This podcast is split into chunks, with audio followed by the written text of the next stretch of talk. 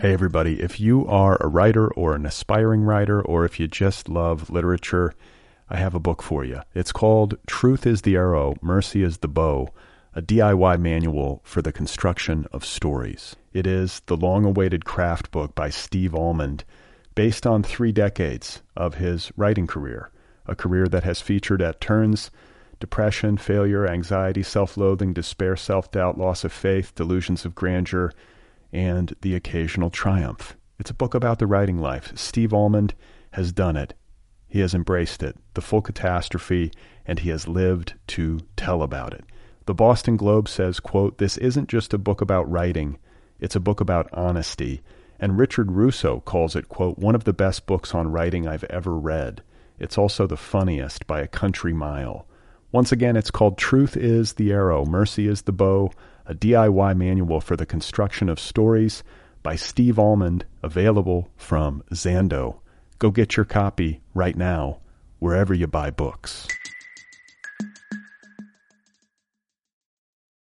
Hey, everybody. Today's episode is brought to you by the Low Residency MFA at the University of California, Riverside, Palm Desert. What do Rob Roberge, Emily Rapp, Gina Frangello, Tod Goldberg, David L. Ulin, and Elizabeth Crane have in common? Well, other than being guests on this program, they're part of the faculty of the hottest MFA in the country, offering degrees in fiction, nonfiction, poetry, and screenwriting. The Low Residency MFA at UCR Palm Desert focuses on students becoming professional writers, actually selling their books and movies and TV shows, not just talking about it.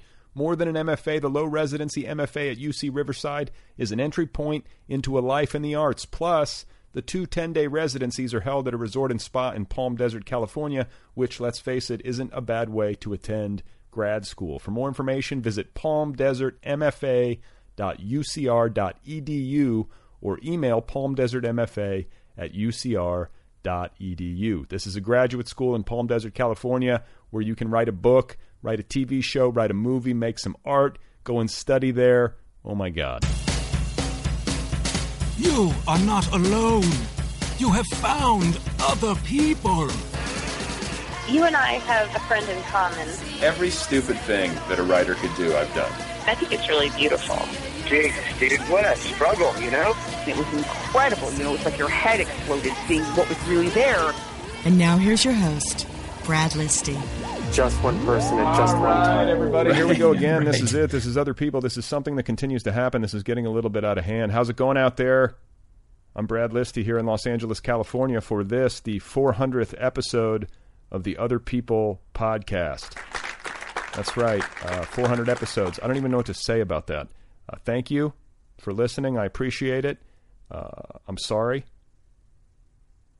I apologize. I never meant for this to happen. But uh, you, you know, sometimes in life, you guys, four and a half years go by, and you look up and you've made 400 uh, podcasts.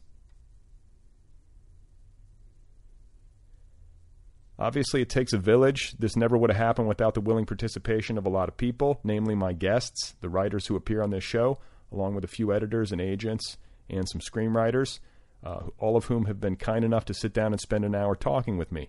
Uh, without them, no show.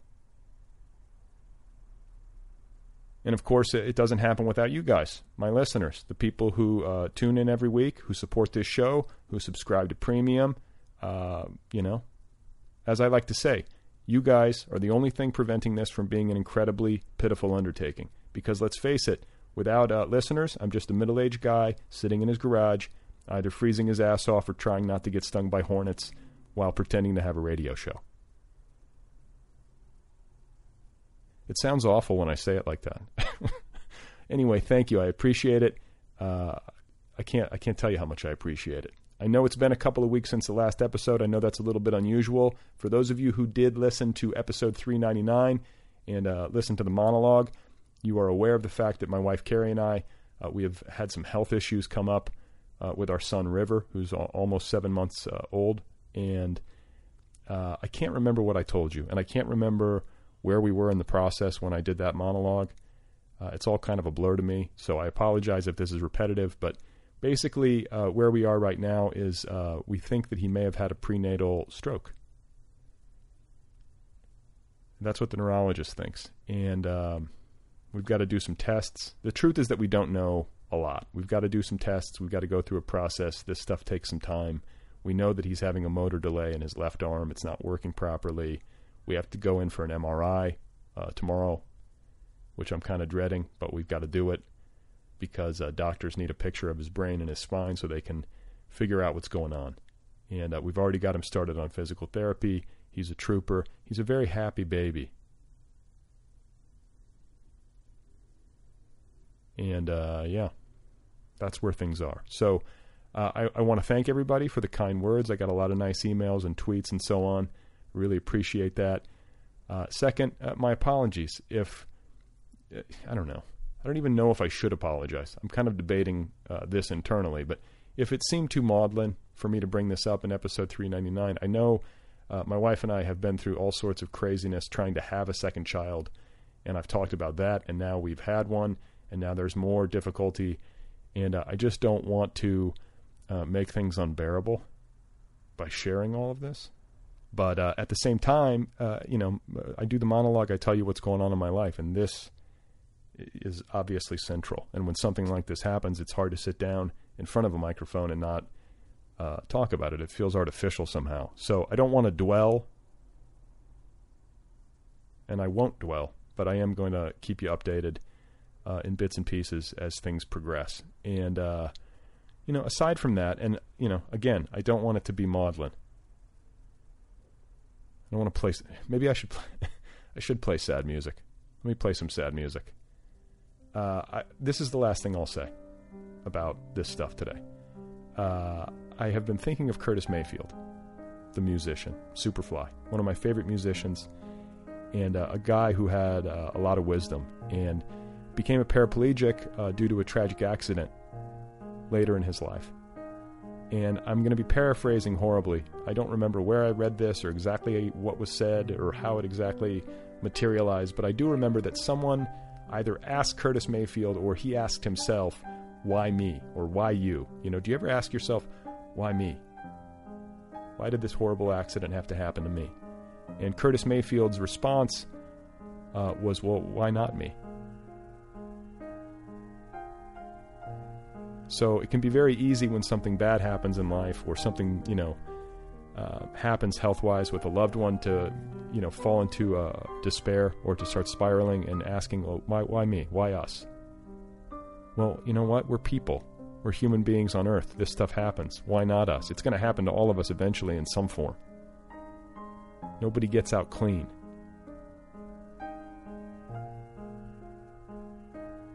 Why me? Why not me? And then beyond that, it's really not about me. It's not happening to me specifically, it's happening to my son. So as I'm sitting there saying to myself, why me? Uh, I can sort of be, uh, I can sort of uh, lose sight of what's actually happening. It's happening to him, and my job isn't uh, to get self-focused. It's to take care of him and to help him out as much as I can, and to make sure that he gets the best care that he possibly can get, and that he can heal.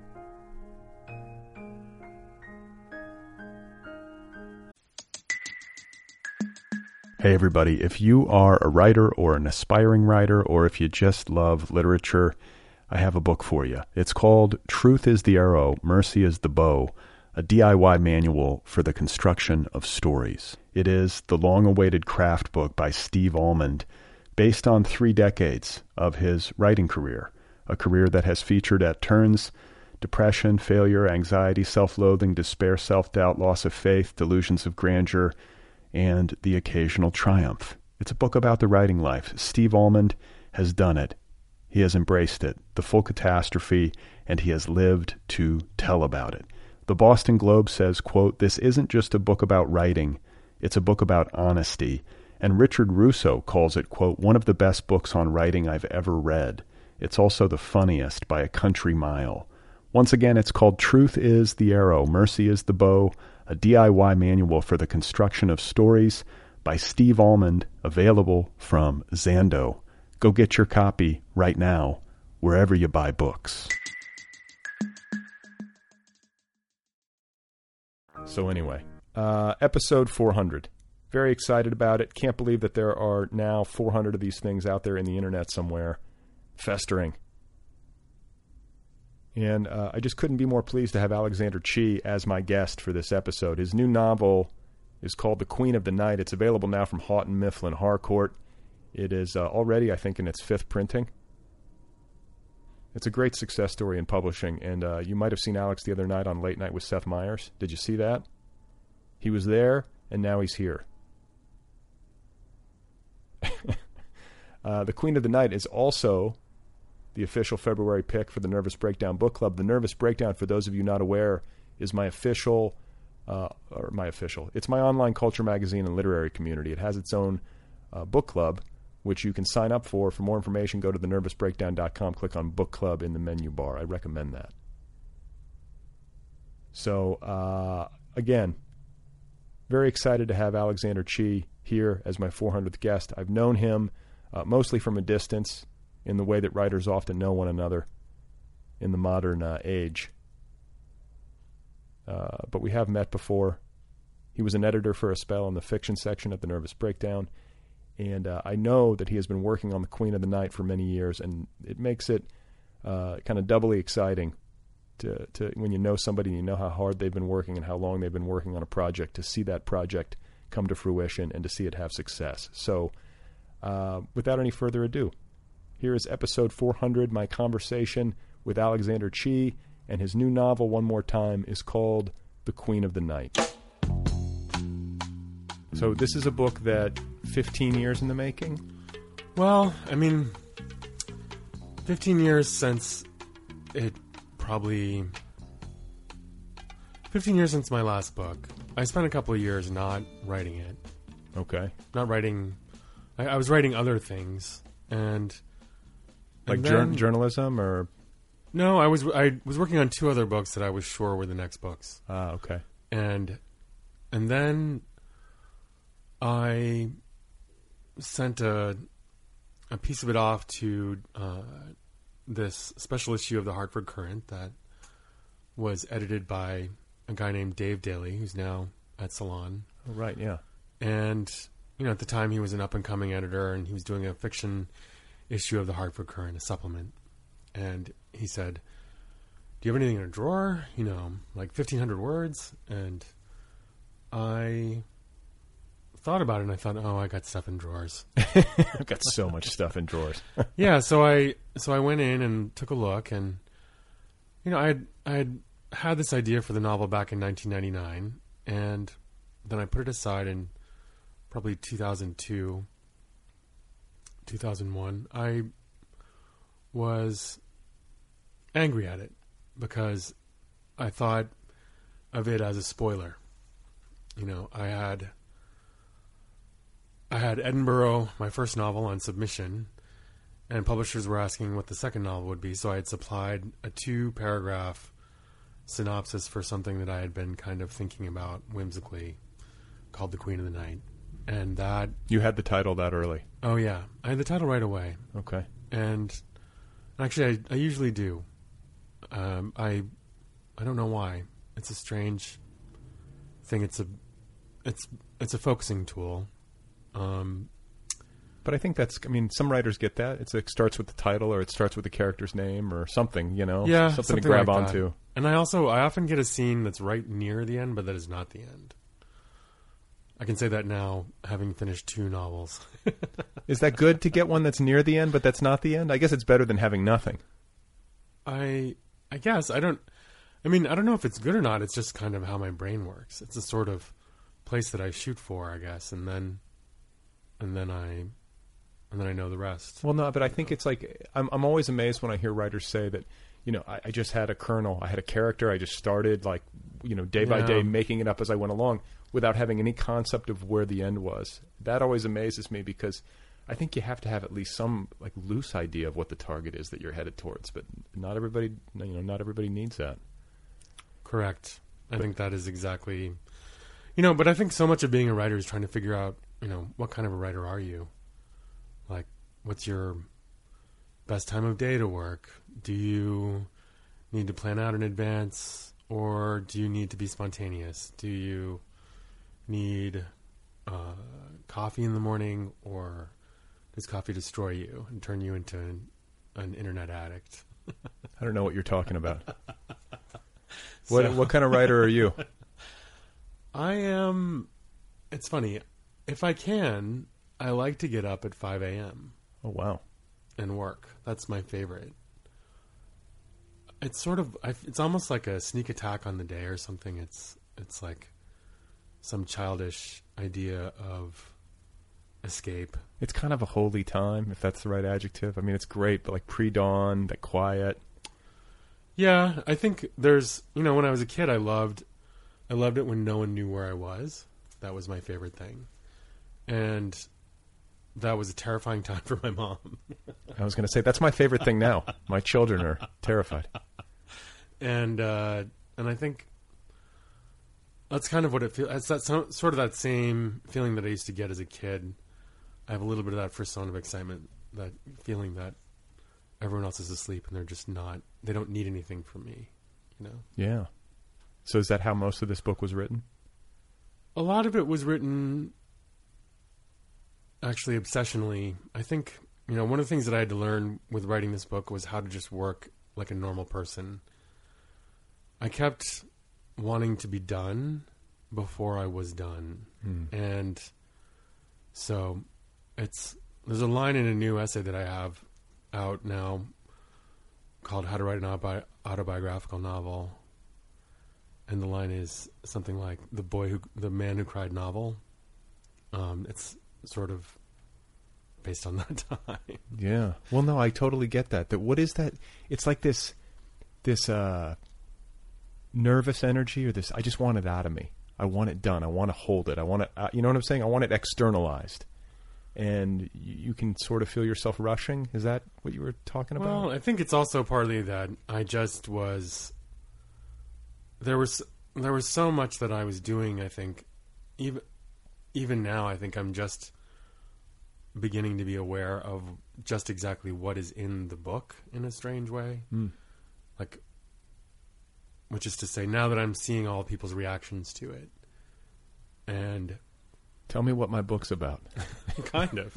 I mean, it's it's sort of a it's a strange thing, you know. You're creating a country you'll never visit when you write a novel or when you write a book because you'll never have the experience of it that other people will, and so it's it's a once you're done with it, you you don't even know how to think about what's in there because you you've known it so well in some ways. You've known it so well that you don't know it at all anymore, which sounds like that old cliche, but I think it's really true.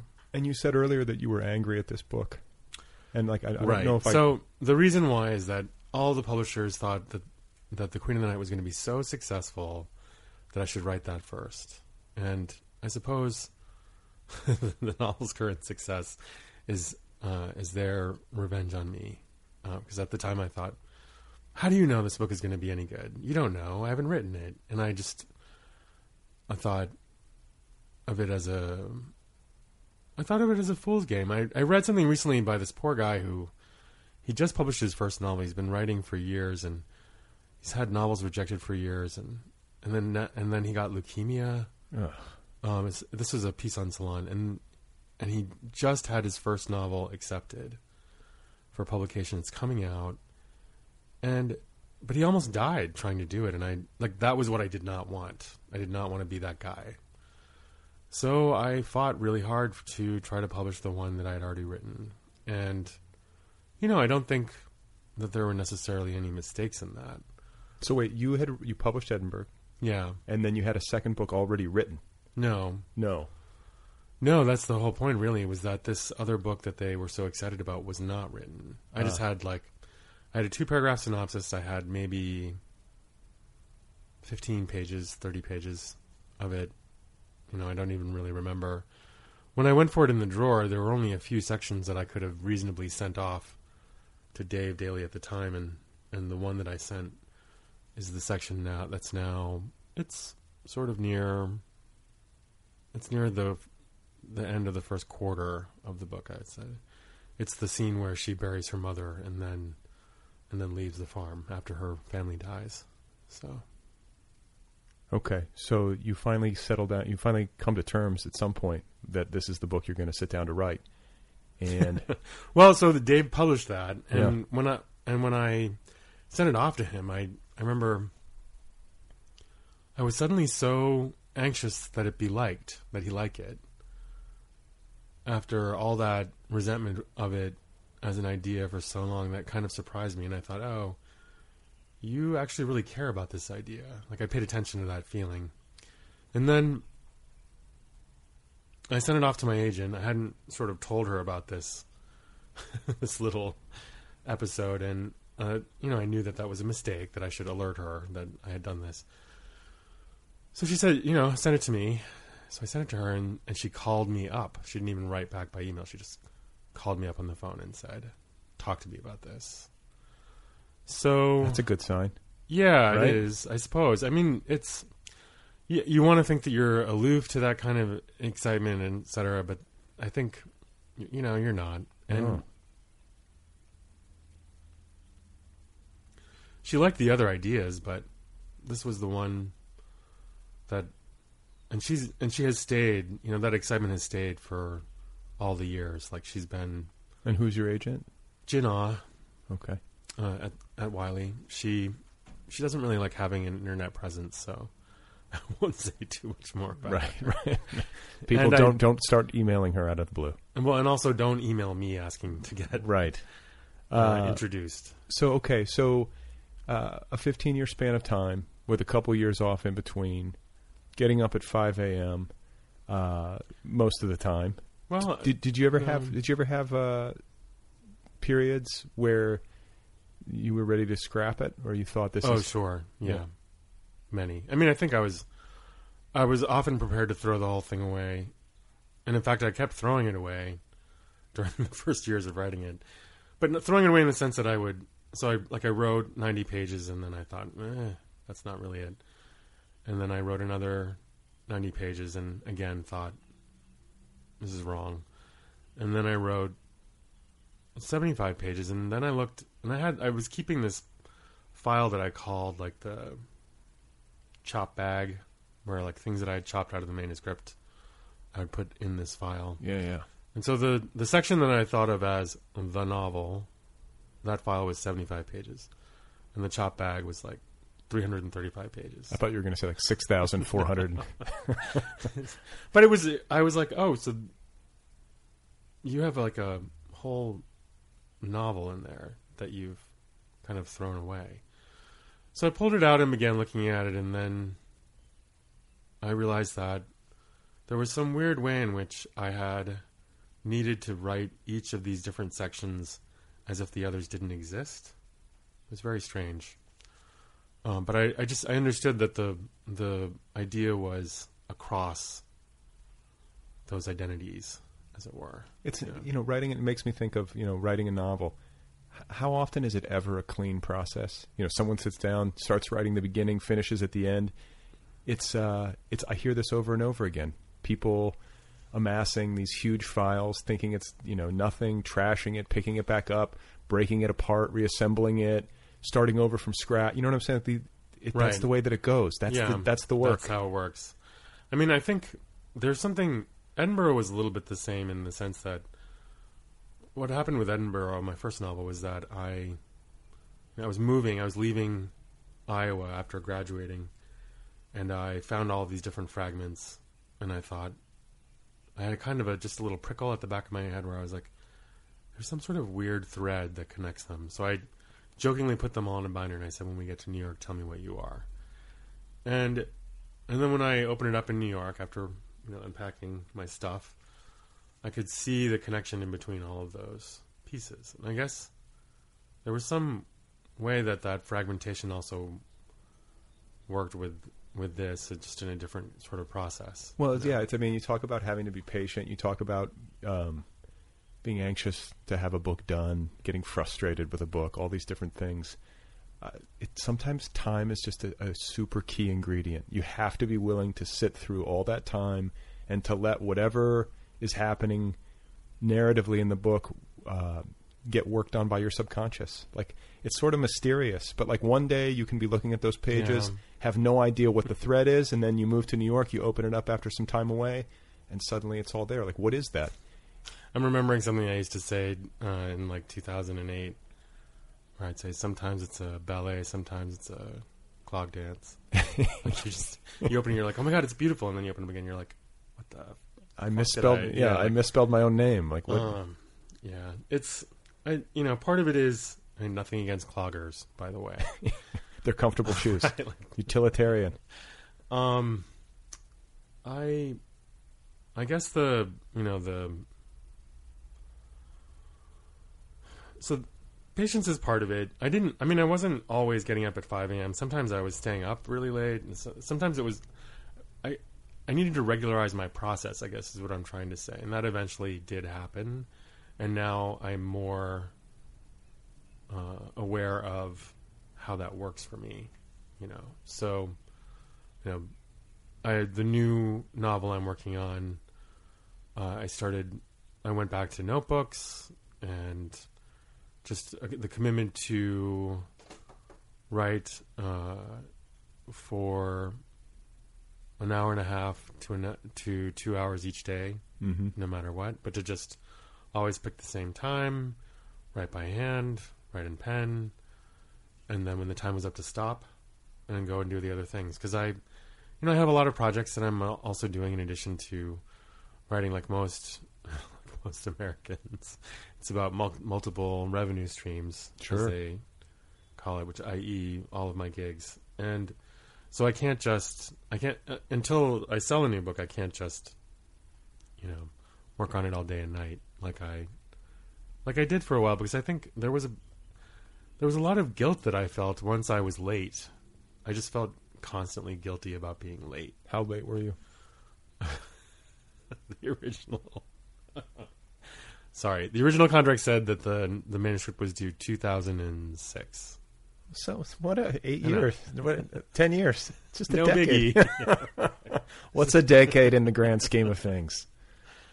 so But you know, I'll I'll, I'll say this, and you can agree or disagree. I think you'll probably agree. It's better to get it right or to do the very best you can possibly do than to rush something out into the world to meet some arbitrary deadline, right? I think that's true. I think you know. I, I I say this to my students a lot. The only thing that protects you is that you did your best and that you did it the way that you wanted to. Um, because if you if you don't and you fail, then it's it's like two times the failure Right. you know. But if you if you at least did it the way you wanted it to, the way that you you felt was that honoring that initial spirit or what have you, then then if it fails, at least you can own that failure and you're like, okay, I And you I did screwed up. and you did every draft. yeah You you you know every sentence you worked, every word you looked at. You know you you didn't skip any steps because I think if you have to look back on a book and feel like you rushed it or that you didn't do your due diligence, that's maybe more painful than even the book, you know, not finding as many readers as you wished it would or not getting the review coverage or whatever. You know, it's like that feeling I think is is worse to have yeah because it's on you. But you really is yeah. but you didn't have that. You spent the time. You got the book done. Are you? I mean, I'm assuming you're satisfied with what's out there now. yes, I found a few things that I'm going to fix, but they're very tiny, just like tiny things. Well, and with So, with a, a, a historical fiction, I would imagine that little tiny details are more likely to need fixing because there's so much research involved. There's deep period detail that you have to get right. It seems like there's more Right. opportunity for those kinds of uh, mistakes to crop up. Well, sure. I think I should I should say because of the stakes, I did have the manuscript vetted by uh, two opera singers and two historians who specialize in the period, so that I could remove as many of the anachronisms and mistakes as possible. Smart. And the Are these people a- are these people that you knew, or are these people you had to go find? Do you just have like two opera singers and two historians of the period in your in your arsenal of friends? I I guess you could say I cultivated them. Okay. I think you know the. But the thing that I, I probably, uh, the thing that has surprised me with some of the reviews is I always imagined being chastised for not doing enough research. I never imagined being sort of I wouldn't call it chastised exactly, but there's a kind of a kind of shadiness around having done all the research. Like, oh, look how well researched this is, and I'm just like, oh my god, you were, so you were just always going to complain about something, Right. You know, He Um, did his homework. Right. So there's actually there was one reviewer who managed to catch two things. One I would one I would challenge as the mistake of the source material, not my mistake. So he's he said, well, you know, he gets a ballet position wrong. And it, it's true that I did not have a ballerina read the novel. So Well, you- well, you didn't ask me, Alex. So Um, and the and then the second one, second was he was sort of he was making fun of uh, the idea that the Seine might be a place that people went because it smelled so badly. But I just thought like a, like a lot of Paris smelled badly. That was kind of Yeah. one of the things that like it it all smelled so badly that like why would you remark on it? You would never. You you were just used to it. Yeah. You know that's. Mon- so- like Montmartre back in those days was just like farmland, wasn't it? It was just like filthy. If I had remarked on the smell, some reviewer would probably say something to the effect of like, "No one really thought anything of the smell." So there's really, it's just a. In some ways, you just have to endure all these little Arrows. these little arrows. Yes. But you know, but on the whole, the book has been uh, well reviewed, wide, reviewed in great places. You got a Yes. great New Yorker review. You've been on Seth Meyers, Yeah. um, which I have I've said on Twitter, but I want to say on this show, like kudos to him for having uh, literary uh, authors on his show. It's I've been seeing that happen. his devotion to it is is fantastic, and I, the you know the whole team there is really into it, and what I love about it also is that they are really into fiction. They're they're not as yet scheduling nonfiction guests. Hmm. They are really committed to serious literary fiction, and I applaud that. There's something incredible about that. Well, I want to ask you a little bit more about this experience because it's an experience that I think uh, most authors have not had. Going on national television on a talk show, it might be something that to some uh, would seem unnerving. You know, you're showing up, you're going to be on camera. what was it like? First of all, how did it happen? The the producers, the Seth Meyers team loved my book. How did they get it? Your publicist submitted it, or I my my sense of it is that my publicist submitted it. okay? that I was pitched to them, but I think the the kind of uh,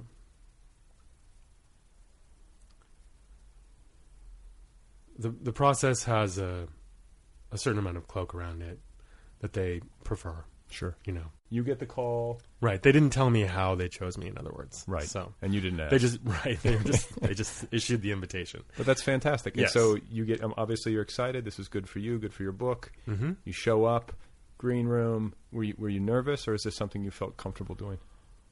I had received media training.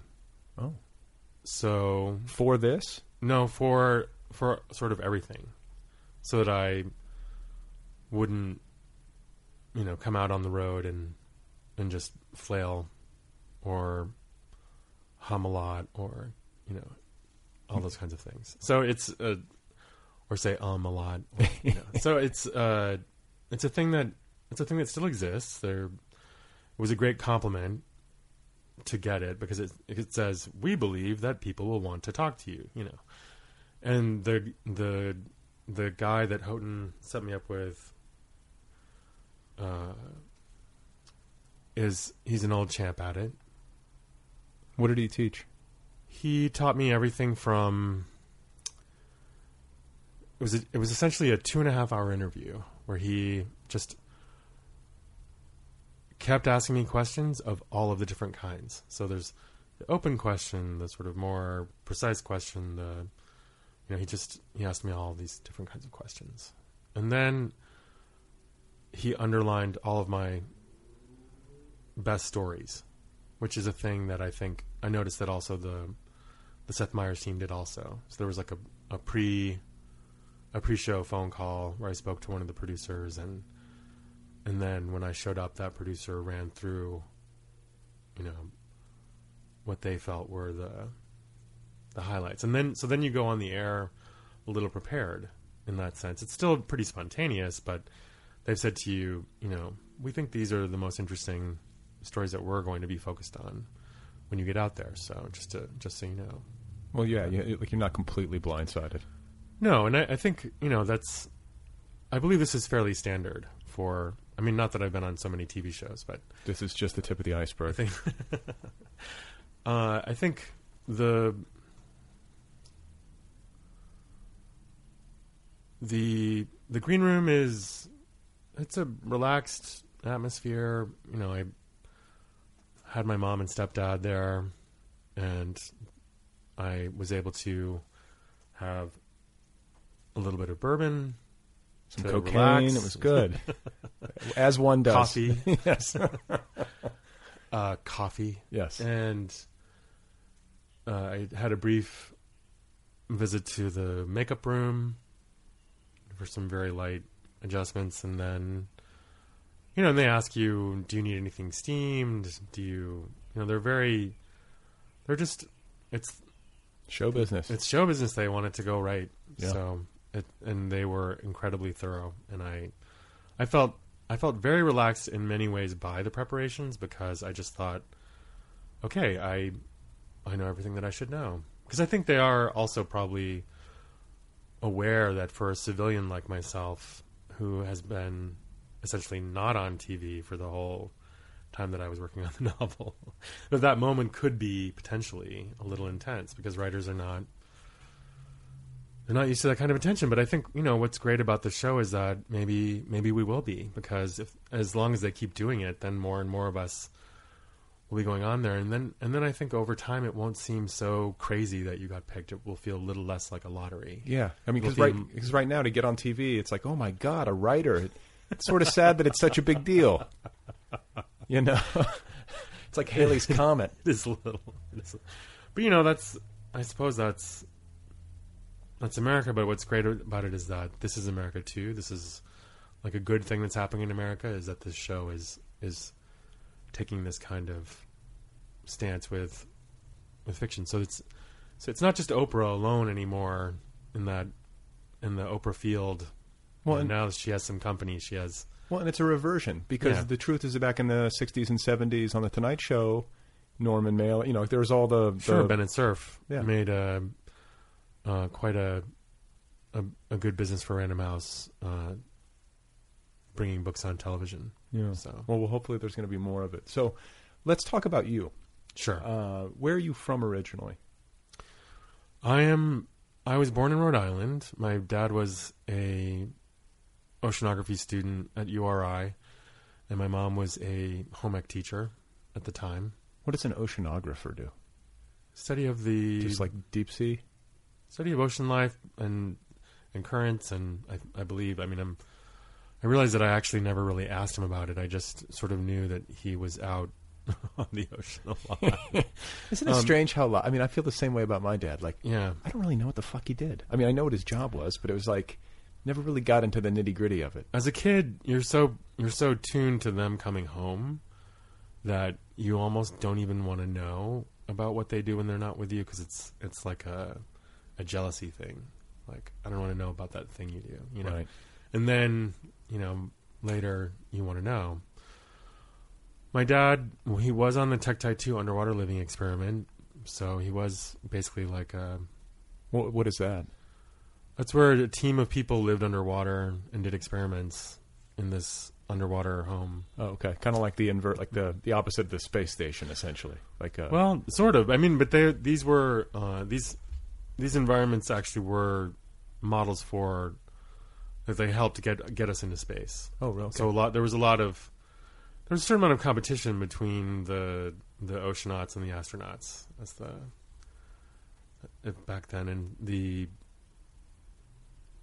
the sense that NASA was just taking everything that all the tech that they were coming together with and using it to go into space and getting all the glory. So I mean- the, the space is a little bit sexier than the ocean, though. In terms of like what we've explored. We've explored a fraction of what's beneath the sea. I mean, there's so much that we have no idea. Yeah, I think that's the that's really the thing is that space seems sexy, but it's time for the ocean to be sexy. We need to really Make the ocean care- sexy. Make the ocean sexy. yeah, we. I think we treat the ocean a lot like our moms. We just think that they'll always it'll always be there, and we don't have to do anything for it, and we can leave our stuff there, and she'll take care of it, and you know that's that's really bad. It's like a not not a good way. Plus, the ocean is here. Like I don't. I think space exploration's very interesting. I think astronomy and knowing like these gravitational waves, that Einstein's theory just being proven last week, that should be more thrilling to me than it probably is, just because of my minimal understanding. But I get a little frustrated by like uh, this thought of like colonizing Mars. Like, have you looked at Mars? Like, I know I talk. I've talked to an author on this show who wants to be one of the early colonizers. So I know people have different opinions about this. But to me, it's just it looks like a hellscape. If it were another Earth and it were some Edenic paradise with fresh water and lush vegetation, I might be more keen on visiting. But I don't want to go like live in a place where I got to wear like a compression suit and it's like seventy thousand degrees below zero and there's no veg. You know, I don't know. I'm I'm pretty fascinated by Elon Musk's idea of colonizing Mars and his reasons for it.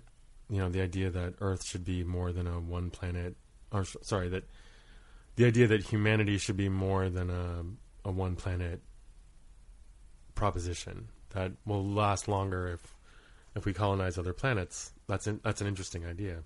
Um, I I think part of what is probably going to be difficult is that he wants, from what I've read in interviews, he wants, uh, he's looking for people who will settle it and basically be willing to do a lot to sacrifice to be there, but also who can afford to pay to go. Right. And that I think is, you know, America's rich right now are not the the settler kind. I was going to say, you think it's bad to be on like a commercial flight? Wait till you're on that flight to Mars. You think your fellow passengers are annoying now? right. That's going to be an ugly trip. Martian Whole Foods is going to be a fucking nightmare. we know it. Um, okay, so Rhode Island childhood. Yes, Sa- sounds like your sorry. dad. It sounds like your dad is a really smart guy. He was. It wasn't even his first uh, advanced degree. He had he had been an engineer on the Saturn V rocket engine. Had gone to Pomona, gotten an offer for a job at a little company called Texas Instruments that he turned down Huh. uh, in order to go off to, to to do oceanography. And he he was doing that as a part of and eventually entering the family business. Uh, His dad's business uh, was a fisheries business, and he was doing things later on that I suppose was an outgrowth of that research, where he he designed a commercial squid trap, for example, or also what was there? There was some.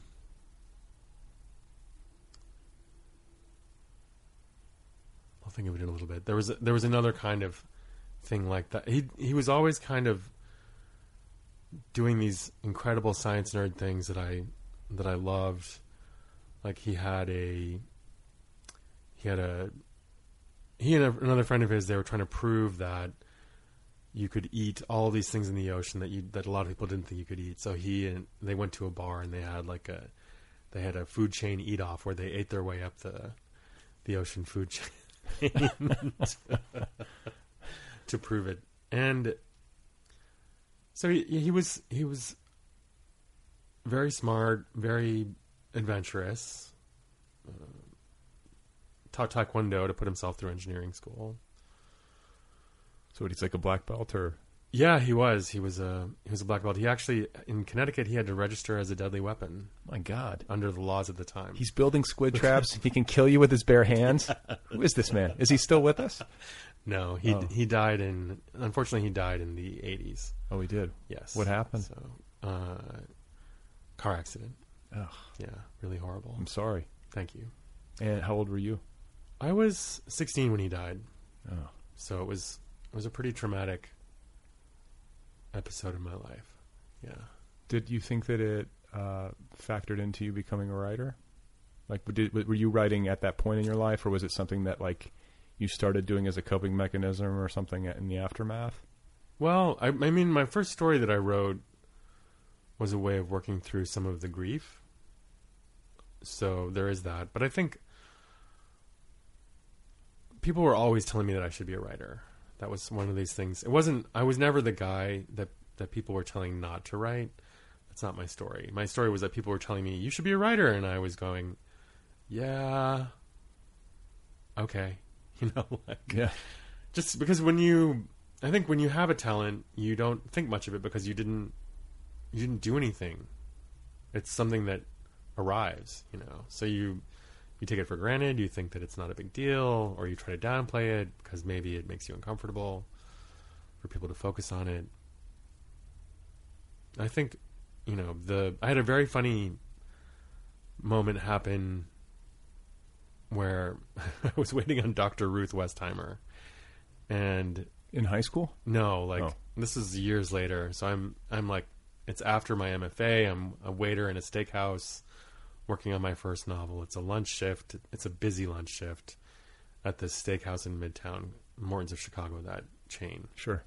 So I'm in a you know white shirt, black bow tie, black pants, black shoes, black apron, running around.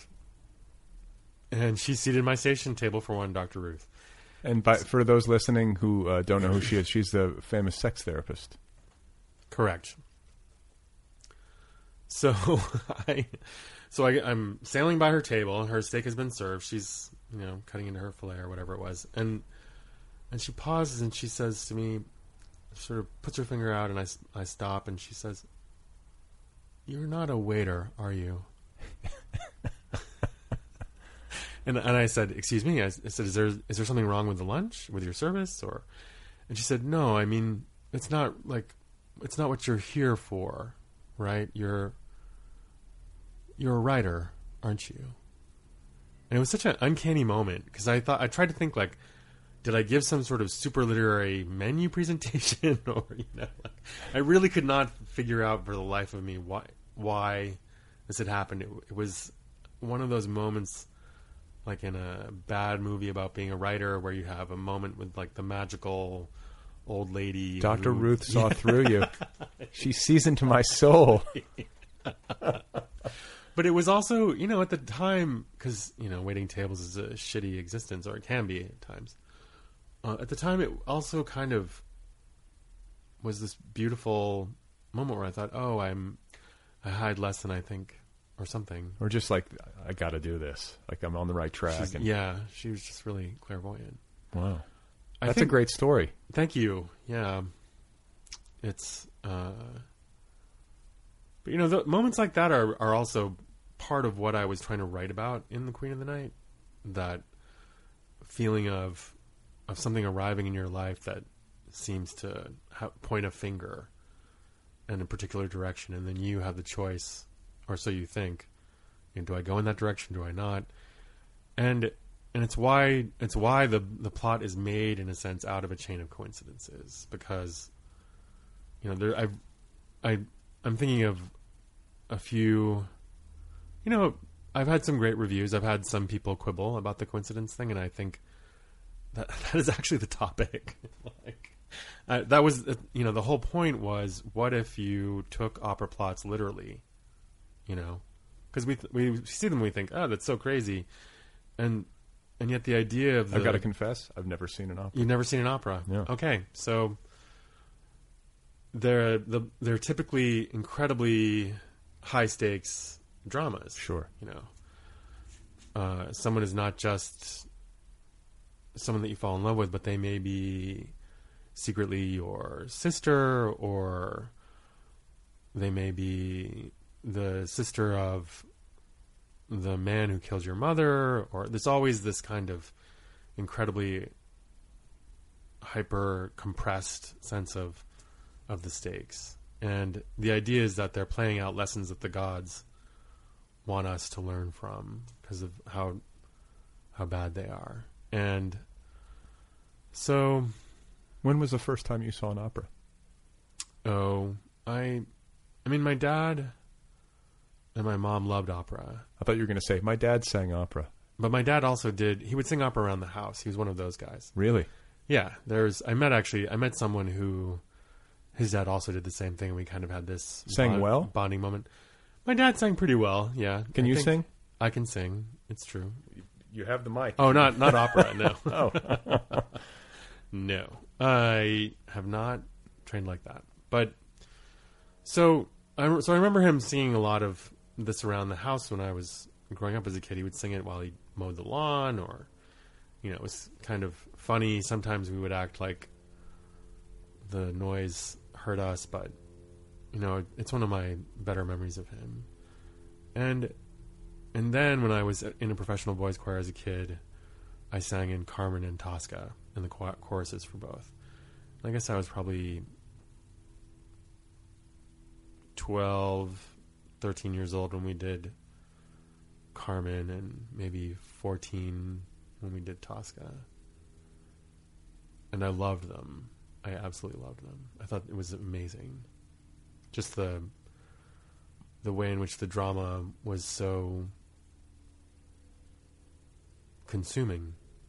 Well, and I'll say too, you know, I, having not seen uh, an opera performed live, I have uh, seen an opera singer perform live, and I'm, I'm remembering it now because I was at a poetry reading, and it was in one of these funky like loft art spaces in Los Angeles, and uh, they were like, and now so and so, and I, I forget her name, but they were like, she's going to sing, uh, you know, sing for you guys. I had no idea. I was sitting on the floor near the front. She started singing. I cried Yeah. like like tears came to my eyes because it was like it, it's a really powerful yeah. uh, sound. Uh, like it's I just remember I couldn't believe how much sound she was making from her body, and uh, Yeah. when you're right there and it's right there in your face, like I didn't know how to respond. You know, it's not that I was weeping, but just like a tear rolled. You know? Yeah, it's uh, it's it's really extraordinary, and that that was also part of the obsession then, and part of the obsession that turned into the novel was trying to trying to write about that, the way in which opera can make you cry even when you're not expecting it at all, or you may- don't know what they're saying. or you may not even know what they're saying. Yes, Uh, yeah. Did you thank Dr. Ruth in the acknowledgments?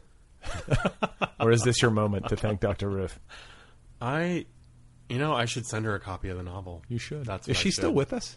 She is. She's yeah. gotta be 100 She years old. Still with us, and actually, she might really enjoy the book. Yeah. So Oh. I should send her a copy. That's a Um, great idea. Yeah, why not? Right? And uh, I mean, especially From your waiter, yeah, right. Alex. Yeah. Thank you for pulling me aside all those years So ago. it's a great story. um, so okay, so you leave home to go to school, yes. and where did you go? Well, so I should say, you know, we traveled around a bit when I was a kid. We went to, we lived in uh, in Guam, Kauai, and Truk, and then we moved back to Maine. When I say back to Maine, I should say my mom's family has been from Maine for hundreds of years, Okay. and so my my father and my mother decided that the Portland, greater Portland area would be a good place to raise their kids. So off we went.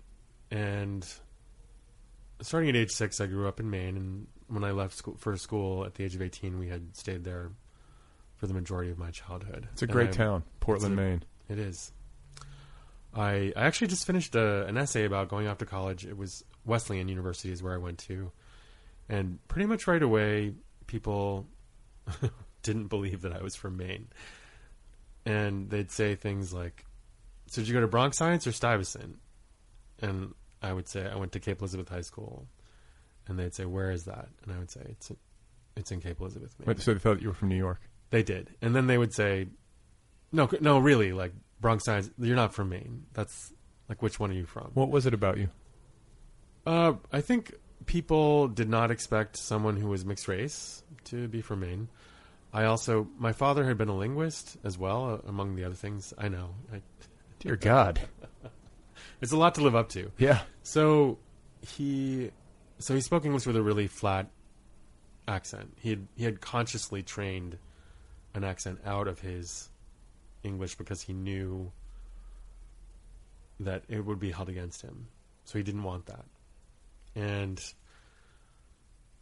so the only accent I heard growing up was my mom's accent, which my mom has a pretty strong Maine accent, but I would say it, there was some way in which it, I, it somehow didn't transmit. So No, I get that. My parents have an accent, and I, I didn't get it. you know? imitate your parents as a way to be close to them. Right. That's like a it's a thing you do. So I for better or worse. And I I think the you know, so there was so there was no the, the no accent thing.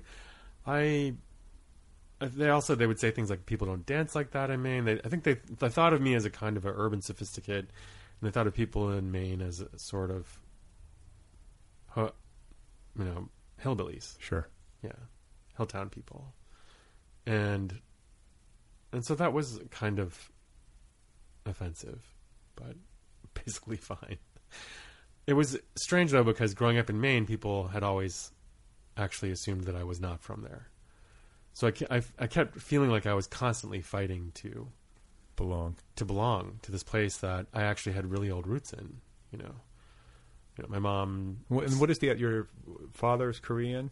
My father is a Korean immigrant. My mother's family built the first church in the state when it was the Massachusetts territory, and we have the King George III deed.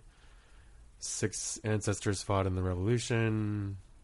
I joined a an association recently that you can only join if an ancestor owned a tavern before the Revolutionary War. So So one of your ancestors owned a tavern before the Revolutionary War. yeah, like something like 1670. Okay. Yeah. It's not still there. That can't be. No. Okay. I mean, I wish. Yeah, right. Actually, that would be really cool. wow. That's old roots. Yeah. So you know, when people would say to me, "Go back to where you came from," my reaction was, "You for you first. Yeah. exactly. You're like my ancestors fought in the Revolution. Yeah.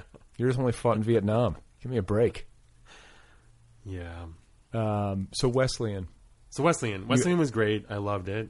I still love it. It's a writing at Wesleyan. You were writing, majored in. Did you know that you were going to do this, or did you? I did uh, not. I went to Wesleyan believing that I was going to major in art and be and draw in particular. I love drawing also, and yet I I did fall asleep in a drawing class and get kicked out of the major. They kick you out for that at Wesleyan? Well, the teacher was really severe, and she had praised all of my work until then, and then after that, nothing I did was right. And she, I think she just couldn't forgive me for doing it. So, my final grade in the course was a B minus, and then that complete that prevented me from continuing into the major. Man, Yeah, that's harsh. it was. It was a. It was my come to Jesus moment, or whatever they call that. So So it's I, one of those fingers pointing that you were talking about. I suppose. you know, like yeah, I I, uh, I I spent that summer in a kind of funk, and then a friend called up and asked if he could borrow my typewriter, which I guess dates it pretty easily, and I said, "Sure." What do you? a you typewriter. typing? For those of you listening, a typewriter is a machine that people used to type with back in the 1980s, 90s. yes. So he he said, "Oh, I'm applying to Phyllis Rose's fiction class, and I need to type up a story." And I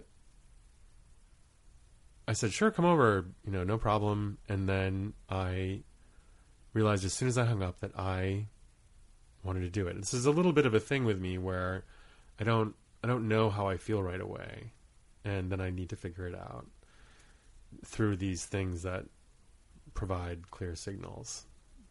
So And I should also. It sounds also like you have a little bit of your father's uh, polymath tendencies. You know, the- you can suppose, sing, yeah. you can draw, you write. Is there anything else we need to know about you? Do you sculpt?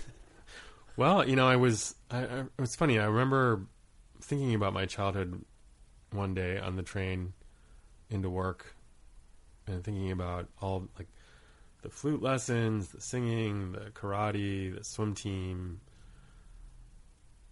uh, and I remember thinking, were they trying to raise Batman? And then I looked down and I was wearing a Batman T-shirt, Yes, indeed, they were. and then I thought, oh, so that's why you like him. So, uh, so yeah, so I I sat down and I wrote a whole short story, just boom, my first one, and by the time he arrived, it was it was done, and I sent it off to the to the course to submit. He took the typewriter and brought it back, and I got into the course, and he didn't. It's sort of. We've never spoken since. That was the end of I'm a little that. haunted by that actually, but it was like I took all of the luck out of the typewriter or something before I gave it to him. It was your typewriter. it was my typewriter. In fairness, Yes. if anyone deserved that luck, it was you. True. Um, so that got me into the class, and then, and then you know, she Phyllis Rose was incredibly encouraging to me, and and then sent me on to Kit Reed, who was likewise incredibly encouraging. And I spent the next summer at the Bennington Summer Writers Conference, which was a thing that existed before their current MFA programs situation, and that was that was where I know I was I was pretty excited by everything that I was doing, but that was where I thought, okay, this could really be cool. You know, I I was standing in line for the keg behind Joy Williams. I was I was watching Joyce Carol Oates write during uh, during a reading. Like she had gotten some idea that I couldn't even wait to leave the reading. She was just like so that that's how she publishes two novels a year. She writes while reading. Well, you know, it's funny. I was I was a little scandalized because I was young and, and naive, but I, I went back to Kit Reed who who said, "Oh, that's a that's an old that's a really good exercise actually." And I I said, "What do you what do you mean?" And she said, "Well, the act of of listening to a reading is so passive that as you listen, like ideas may push up in a sort of rebellion against what's happening. So you should always have a notebook just in case." And I actually have found that to be an interesting exercise, especially if you're stuck, to go to someone else's reading. It Yeah. seems kind of like a shitty thing to do, but Well, I mean, as long as they don't see you writing. as long as it doesn't like sit in the back, don't be a distraction. Yeah, no. I, I mean, I, I think that just like I found that like uh, reading or listening, not that you know, uh, Mhm. I don't mean to sound self-serving, but like reading an interview with an author, listening to an interview with an author, or just reading in general. You know, if you're having troubles with uh, with output, try some input. Makes it seems like a basic logic. Yeah. So, you know, the that summer was a catalyst of a kind, and I Mary Robison in particular was the teacher who I think got through to me the most of the writers who were there that summer, and she she helped me see, you know, what I actually had to offer, and I Which I was, was- well, I was trying to write stories about gay people and gay men in particular, and she was really positive about it, which in retrospect, I mean, it's sad to me, I suppose, that it was so intense, but I was having,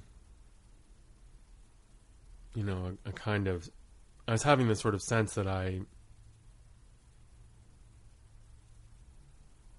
I was I wasn't sure what I was doing, and she was the one who said, "I feel like no one's really writing about these people the way you're writing about them." she clarified it for She you. She clarified that. So, so that was a really profound moment for me. and and how how long? Like when did you come out? Oh, I had come out. I come out my. I come out my.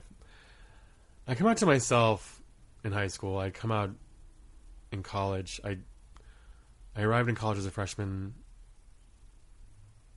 and I weighed 215 pounds at the beginning of that year. And by the, I joined the crew team. I lost 30 pounds and told people I was bisexual, and then I lost 30 more and told them I was gay.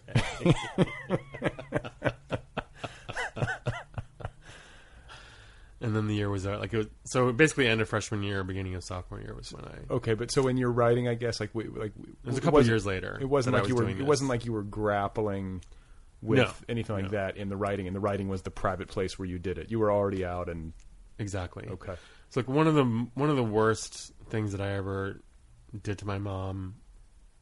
In some ways, was in high school that I had been in a gifted and talented program, and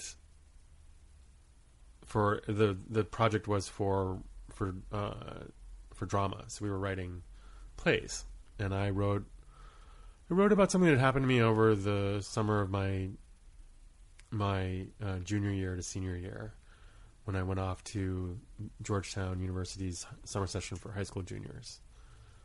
And I had, a, I had an openly gay roommate, and he had a boyfriend that summer. This really hot guy named Franco, who Franco. I think Franco. I'm attracted to him.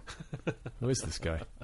He was he was really funny because he was he was so adorable and a, a little short, and we would go out to bars, and inevitably this cluster of men would form around him, like everyone, and we'd have to they'd be buying him drinks and getting him drunk, and we'd have to Franco. jaws of life him out of there. you know, like, um, so it, Franco was the one that summer who confronted me about being gay, where he it was it was I call it the gay John Hughes movie that he never wrote that I should probably write, I guess. Yeah. But basically, he you know he said I have something really important to tell you. Let's go to the stairs. The stairs were where we the dorm stairs were where we had all our important conversations that summer Okay. which was ridiculous because anyone could listen, and if they were just standing in the stair above or the Well, stair you want an audience. Yeah, I mean, exactly. We're not having these conversations for nothing. So we go off there, and he says, I, I, I think you're gay. And I remember being so. I was a little bit like that Ruth, Dr. Ruth moment, really. So, In The- hindsight, I, I in hindsight, it, Franco should have told you that you were a writer, and Dr. Ruth should have been like, "You are gay." I suppose so. but whatever. Um, the yeah. So, it, I, what my answer was pretty spontaneous, if also a total lie. Where you know I said, "Well, I think I'd be the first to know," and and actually, when you're gay, you're often the last to know. Like everybody else figures it out about you right. beforehand. But in any case, the that was what I wrote the play about that fall, my senior year in high school, and the teacher liked it so much that she submitted it to the state gifted and talented program, and it became one of three plays that were chosen from across the state to be read at Portland Stage Company, which was a huge honor. And like my whole class went in to see this play, which was effectively my coming out to them. And I didn't tell my mom that it was happening because I didn't want her to know. I was going to say she didn't sit down and, and hear this for the first time then. no, nope. Okay. So it's and that, that's the thing about the closet is such a strange thing, and it has so many layers to it, and you know it's interesting now to see people grow up pretty much without it. You know, Yeah. it's it's not everyone's situation now, but it, it's increasingly a situation. I remember having to defend being closeted in high school to some high school students when I spoke to a gay straight alliance like five six years ago, and they they could not understand it. Hmm. They they really thought it was so strange that he didn't come out in high school. Well, but you talked about everybody else knowing, and then you know the gay person often being the last to know. I think that that sort of dynamic extends beyond just that particular situation. Like, I think human beings can often be blind to something about themselves that everyone close to them can see. You know, and I, I I'm sometimes haunted by that. Like, is there something about me that people can all see, but they're scared to tell me? You know, or they they're not comfortable broaching with me. You know, and like some weakness or some habit of thought or behavior that I have that they think might be holding me back. But you know what I'm saying? Like just anything Sure, like I think that. that's the underlying structure of all literary fiction, right? Is what the drama of seeing whether people will find out who they really are, whether they're actually the people they think they are, or whether they're the people they fear they are, or even if they, they find out who they actually are. Do you know who you actually are? I don't apparently. yeah, me neither. um, so okay, so you go to Iowa Writers Workshop. Yes, that was uh, that. So I, after I left Wesleyan, I I worked out in the quote unquote real world. I don't really like saying it that way, but that's how I used to say it. You know, writing is the real world. But in any case, I I moved to San Francisco. I worked as a bookseller by day and an AIDS activist and What an AIDS activist? Yes. Okay. I was in ACT UP and also a group called Queer Nation out in San Francisco at the time. And so we were doing a lot of direct action politics, uh, trying to change policies around uh, the testing of AIDS drugs, the, the ways in which people thought of people with AIDS, the teaching of safe sex. What when, what year was this? This was uh, 1989 to 91. Oh wow! So the documentary that was on was it on Netflix Yeah. or HBO? What was it called? About this, the drugs. Oh, uh, about the drugs? It was about the people who were active, you know, who were activists trying to get access. this to, is David France's documentary. I think I, Yeah. it was super powerful, and I'm, Yeah. I feel bad I'm not not remembering the name. I can. I'll surreptitiously Google it. Yeah, but I mean, anyway, that period of time and that particular history, uh, I'm sad to say, was not 100% clear to me, uh, despite the fact that I, I took a course on AIDS in my freshman year of college, and I, I guess I knew a little bit more than, than most. But like the struggle just to get access to medicine and the red tape that had to be cut through, uh, that was that was incredible. You know what people had to do simply to get, and, and I guess the uh, the Matthew McConaughey movie too was sort of about the same sort of thing. The Dallas Buyers Club, How to Survive a Plague. How to Survive a Plague. Yes. super powerful and Yeah. like you know crushingly sad too because a lot of these people who were on the front lines of that fight didn't make it. They Right. you know they died before the the battle was won essentially. They did, and I think I, mean, I I've written about that some. I wrote about that in an essay I wrote for an anthology that Edmund White edited back in 1999 called uh, "Loss Within Loss," where he asked all of us to write about artists or writers who had died before these drugs had become available, and to try to try to take the measure of what the epidemic had really cost us in terms of the arts and writing and that was one of the hardest essays I ever wrote. I wrote about a painter I had known who uh, who had died of AIDS just before the drugs became available, and you know if he'd held out even a few months longer, he might have he might have lived. Ugh. And at the time, that history was hard to hard to make available to people. In some ways, we were we were trying to become part of the historical record through these actions we were doing so that people would pay attention to us and what we were trying to to talk about and so to the extent that it isn't still talked about is also a marker of how successful we were with it. You know i remember becoming really skeptical about everything from you know the police to the the news to structure of the country the whole it was a real education in the place I really lived in. It was profoundly Meaning America. yeah. Right. It was you know you you go with some friends to an amusement park and two of them are drag queens and they don't want to let you in because two of them are drag queens.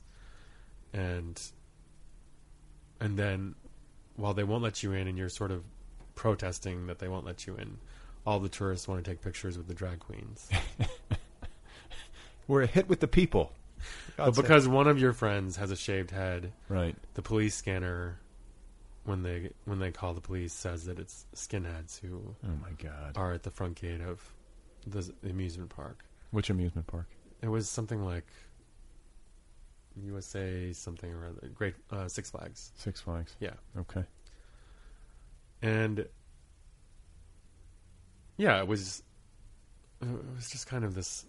I just I remember just watching the tourists that day with the drag queens, and I just wanted to say to the operators like, "You guys should get drag queens. I was going to say These people guys might like are really popular." I was going to say we're a hit with the people. Your shitty park would have better attendance. You guys would uh, dress it up a little bit.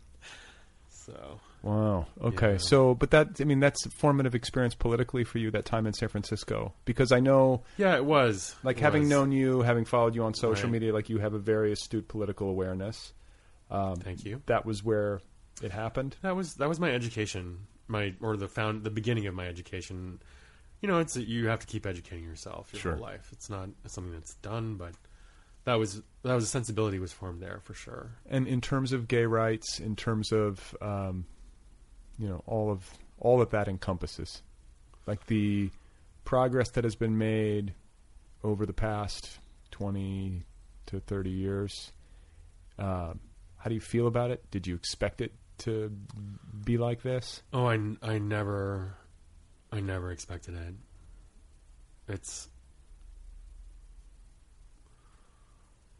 I I had hopes. Certainly, I certainly committed to those hopes. You know, I I remember working on Out magazine during the startup, and we were essentially presenting to advertisers a package of how attractive uh, LGBT customers were to to them, essentially. And uh, you know, I would I would joke about it as being the the strategy of like, don't kill us, we'll shop. We're really good at shopping. Don't kill us. um, uh, but that's actually sort of the that was the mo. Like, we'll be good capitalists. Just let us live. Um, and and it was it was sort of disgusting and also it's sad that it worked to a, to a large extent you know like i mean the magazine is still around. It's it, like many public it's gone through many identities and but i think there's a larger sense of, who we are as people available now through all these different modes. Well, and I was going to say, you know, like social justice is never, it's not linear.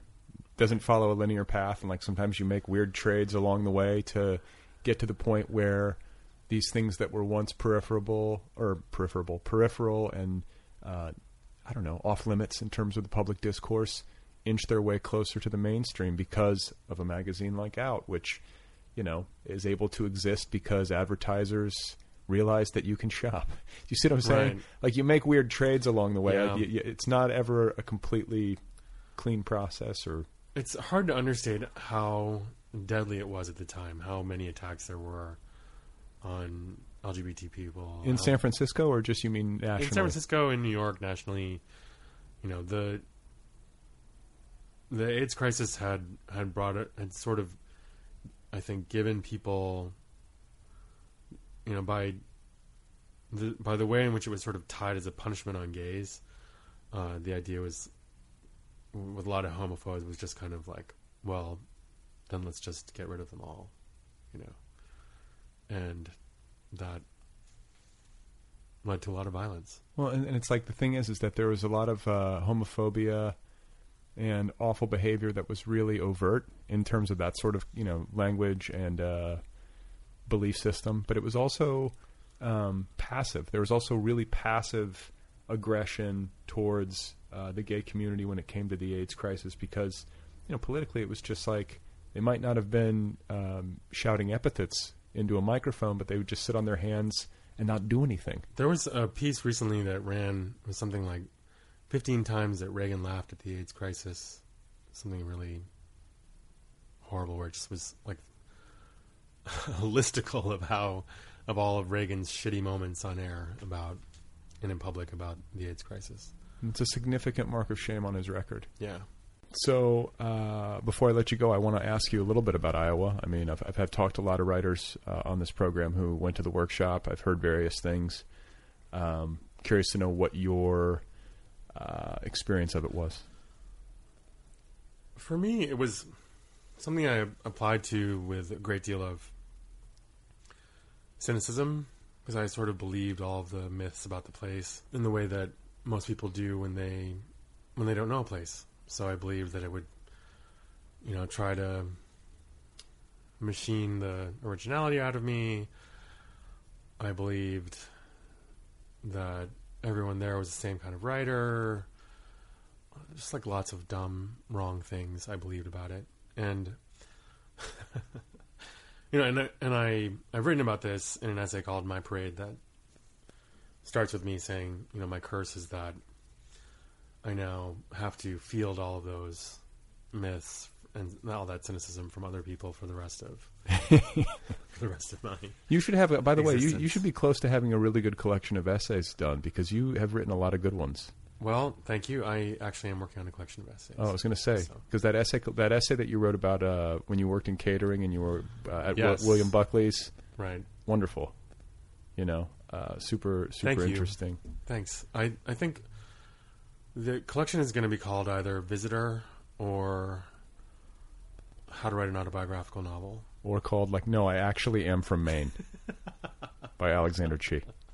i'm from maine bitches I I think you know. Thank you. The so the yeah I, for me it was kind of a the fairy tale where the thing that you try to get somewhat cynically suddenly takes you in and uh, and then suddenly you're in love with it and it's so it was a kind of there's a lot of eating crow really happily you know happy to be wrong happy to be you know studying with Deborah Eisenberg and Denis Johnson and Marilynne Robinson and James Alan McPherson, just to name a few. You know, to go to readings where I could hang out with Margaret Atwood afterward, or uh, James Merrill.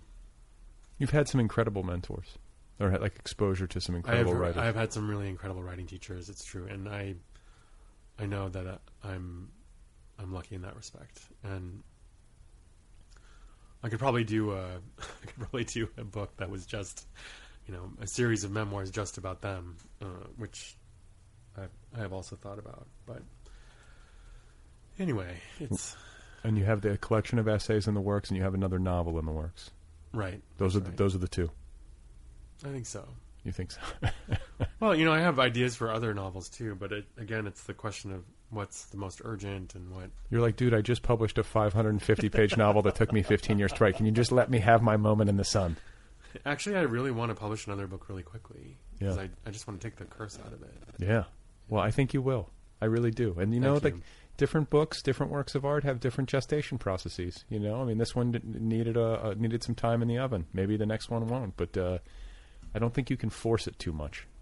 I mean, maybe you can a little bit, but I think too much of that, and uh, you can start to to muck up the works. The poet Jorie Graham, who was at Iowa when I was there, she used to say to her students that there are poems that took a very long time, and they it was like they created a channel in you, and then and then it meant that there was other work that would sometimes arrive very quickly, very suddenly. And so I'm hoping that that's true. Well, I wish you luck with it. I congratulate you, Thank and you. Uh, I look forward to whatever's next. Thank you so much. Okay, folks, there you go. Alexander Chee. And uh, his new novel is called The Queen of the Night, available from Houghton Mifflin Harcourt. You can find Alex online at thequeenofthenight.com. I think it's The Queen of the Night. It's either The Queen of the Night or queenofthenight.com. I think it's thequeenofthenight.com. Just to be tedious about it. You can Google him too, Alexander Chee. He's also on Twitter, where his handle is at Alexander Chee. Thank you to Kill Rock Stars for the theme song music of this program and the band Stereo Total. The transitional music today provided by Curtis Mayfield. R.I.P. Thank you. Off of the Superfly album, a timeless classic. Uh, this podcast has its own app. Did you know that? The Other People podcast has its own official app. The app is free. Get the app. It's the best and most elegant way to listen to this program. If you don't have the app, you're missing something. Get the app. Download the app. Get it on your device. You have the app on, for instance, your phone. And uh, when that happens, the most recent episode automatically uploads to the app. You don't have to do anything. The latest episode just magically appears there. You can favorite your favorite episodes. You can download episodes to listen to while you're offline. And then, if you want to, you can sign up for premium. That gets you access to everything for as little as 75 cents a month. So here's how it works you get the most recent 50 episodes of the program for free. The most recent 50 for free, always. right there on the app waiting for you free. And then if you want access to the other 350 some odd episodes, you just sign up for premium, 75 cents a month. Support the program.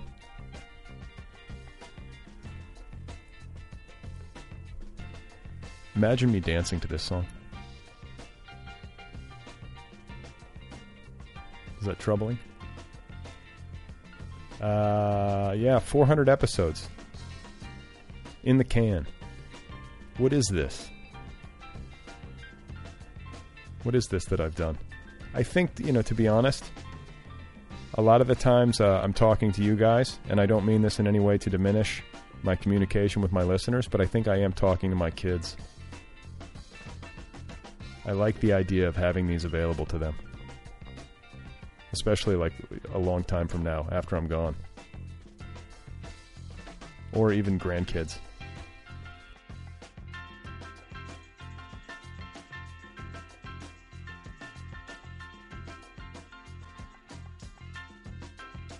What what does this reveal about me?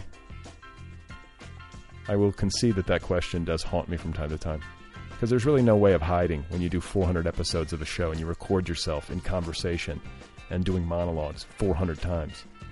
Eventually, the real you, or the essence of the real you, or some version that's very close to the real you emerges, and there's no hiding. All of your faults, everything, the mess that is me is available in, the, in this body of work somehow. I'm sorry. Please remember that Lavoisier was guillotined in the Reign of Terror and that Wagner insisted that Christ wasn't a Jew. That's it for now. Uh, thank you once again to Alexander Chee. Thanks to Houghton Mifflin Harcourt. Sign up for the Nervous Breakdown Book Club if you get a chance. Huge thanks, as always, and with greater emphasis today on episode 400 to you guys for listening and for supporting the show.